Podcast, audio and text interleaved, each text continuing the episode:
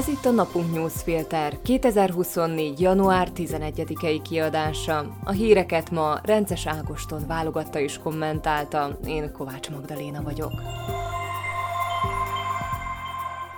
Mai témáink Közel 20 városban tüntetnek a kormány ellen. Egy orvadász vezette a Tátrai Nemzeti Parkot. A mezőgazdasági tárcánál is visszatérhetnek a szmeres és eszeneszes idők. Amikor ez a newsfilter megjelenik, már országszerte elkezdődtek a legújabb kormányellenes tüntetések. A PS, az SAS és a KDH a fővárost és az összes megyeszékhelyet beleértve összesen 14 városban szervezett tüntetést, öt városban pedig a pártoktól független civil szervezetek tüntetnek. A tüntetések célja továbbra is a különleges ügyészség megszüntetésének és a büntetési tételek csökkentésének a megakadályozása. A kormányt azonban ez nem fogja eltántorítani a szándékától, az ellenzéki pártoknak pedig el kell gondolkodniuk, hogyan csatornázzák be a tüntetésekben formát öntő elégedetlenséget azt követően, hogy a mostani cél okfogyottá válik, és a koalíció átveri a parlamenten a különleges ügyészség megszüntetését és a BTK módosítását. A következő nagy belpolitikai erőpróba az elnökválasztás lesz. Ivan Korcsok mögé egyelőre csak a PS állt be, de valószínűleg így tesz majd az SAS is, és a saját jelöltet nem indító, konzervatív jelöltre vágyó KDH számára is elfogadható lehet a volt külügyminiszter. Korcsokot a PS és az SAS is szívesen a tüntetések egyik arcává tette volna. A KDH azonban nem akarja, hogy úgy tűnjön, a demonstrációkat arra használják, hogy kampányt csináljanak velük Korcsok elnök jelöltségéhez. A hírek szerint a tüntetésekre egyébként kiáró korcsok sem erőlteti, hogy felmenjen a színpadra és szóljon a tömeghez, ami azért szokta a nevét skandálni. Úgy tűnik sikerül továbbvinni a tüntetések lendületét az ünnepek után is. A pozsonyi SNF téren több ezer ember van, Kassán is két-három ezren tüntetnek. A pártoknak hamarosan el kell dönteniük, hogy a számukra mindenképp hasznos utcai jelenlétüket mivel akarják továbbra is fenntartani, és ez lehet akár korcsok támogatása is. Az ugyanis nagy fegyvertény lenne a számukra, ha az ő jelöltjük le tudná nyomni Pellegrinit az elnök választáson, amire egyébként jelen pillanatban nem látszik túl sok esély. Ha viszont ez megtörténne, az év másik politikai erőpróbájának, az európai parlamenti választásoknak is sokkal magabiztosabban indulnának neki. Amióta az SNS megszerezte a Környezetvédelmi Minisztériumot és Tomás Tarabát rakta az élére, a tárcában és a hozzátartozó szervezetekben elképesztő tisztogatást rendezett. Taraba egy sor vezetőbeosztású szakembert bocsátott el, és a helyükre főleg SNS-es kádereket rakott. Mára is jutott egy hír egy ilyen elbocsátásról. Teraba indoklás nélkül menesztette az Alacsony Tátra Nemzeti Park igazgatóságának vezetőjét, Marek Kuchtát, aki 2022 ősze óta vezette a parkot. Ezzel a hírrel és az egész tisztogatási hullámmal áll éles ellentétben egy másik mai hír, aminek főszereplője Peter Olexa, a Tátrai Nemzeti Park igazgatója. Őt Taraba novemberben nevezte ki, miután leváltotta a Nemzeti Parkot 16 éve irányító Pavol Majkot.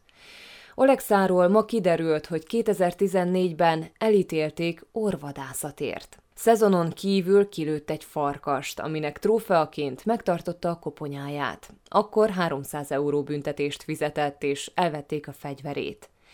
A PS, az SS és a Demokratyi lemondásra szólította fel Olexát, aki végül le is mondott. No, nem az orvadászat miatt, hanem mert az egész ügyet a politikai harc részének tekinti, amiben nem kíván részt venni. Taraba miniszter is azzal kommentálta az ügyet, hogy az egy pseudo probléma, az eset amúgy is régen történt.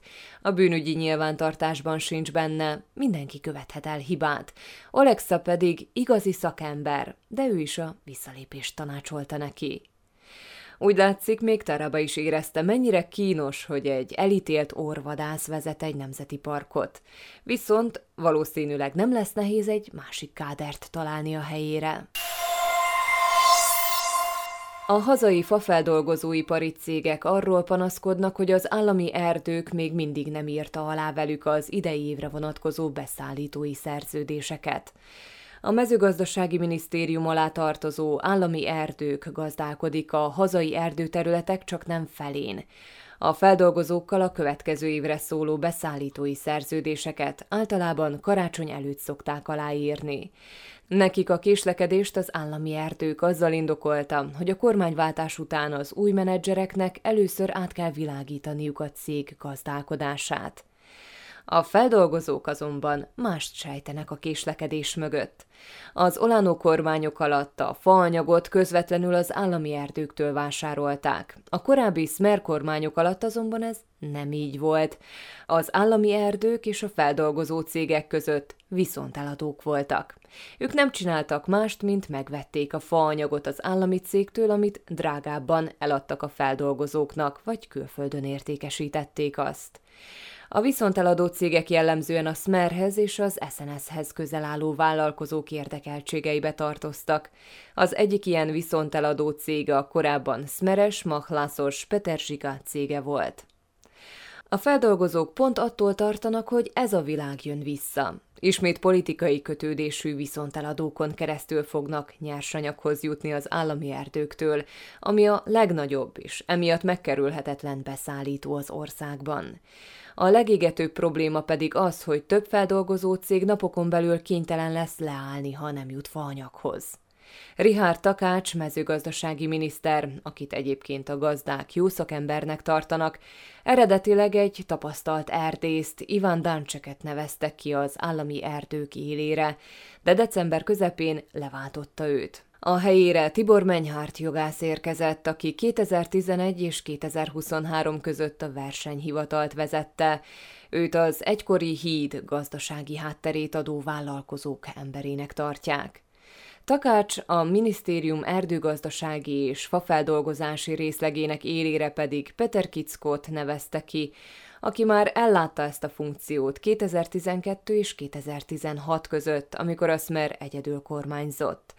Ebben az időszakban a feldolgozók szerint kenőpénzbehajtók látogatták őket, azzal fenyegetőzve, hogy ha nem fizetnek, nem fognak faanyagot kapni az állami erdőktől. Szintén ebben az időszakban erősödött meg Peter Zsiga viszonteladó cége is.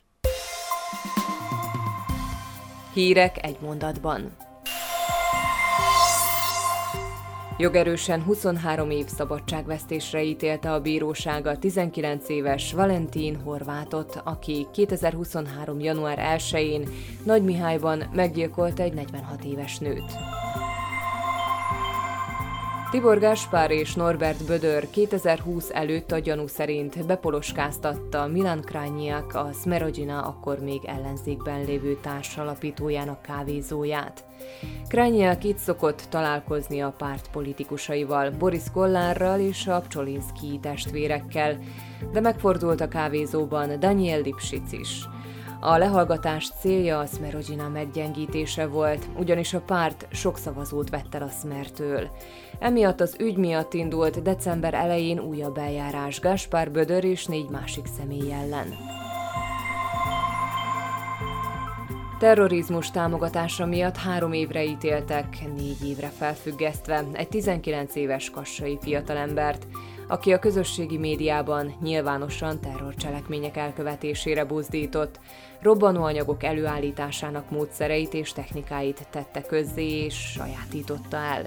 A NAKA a házkutatás során talált is nála robbanóanyagot és az előállítására alkalmas vegyi anyagokat. Zuzana Csaputová is fel akar szólalni a BTK módosításáról szóló parlamenti vitában, hogy elmondja a kifogásait. Az államfő elfogadhatatlannak tartja, hogy a jelentős büntetőjogi változtatásokat nem előzte meg klasszikus törvényelőkészítő folyamat, azaz tárcaközi egyeztetés és szakmai vita, és egyes tervezett változtatásokkal sem ért egyet. 2023-ban 1 millió 80 ezer autót gyártottak Szlovákiában, ez 80 ezerrel több, mint 2022-ben, és csak 30 ezerrel marad el a 2019-es rekordévtől, amikor 1 millió 110 ezer autó készült a szlovákiai gyárakban. A szlovák autóipar ezzel maga mögött hagyta a Covid-járvány miatti visszaesést. Bombariadó miatt evakuálták csütörtökön az ország összes bíróságát. Bombát nem találtak. A rendőrség rémhírterjesztés miatt büntetőeljárást indított az ügyben. Joe Biden egyre inkább elveszíti a fekete szavazók támogatását a csatatér államokban. Az USA története során még sose támogatott republikánus jelöltet a fekete szavazók több mint 13 a Hat csatatér államban azonban a fekete szavazók 22 a mérlegeli, hogy Donald Trumpra szavazzon. A mai napunk newsfilter híreit válogatta és kommentálta Rences Ágoston. Én Kovács Magdaléna vagyok. A viszonthallásra holnap.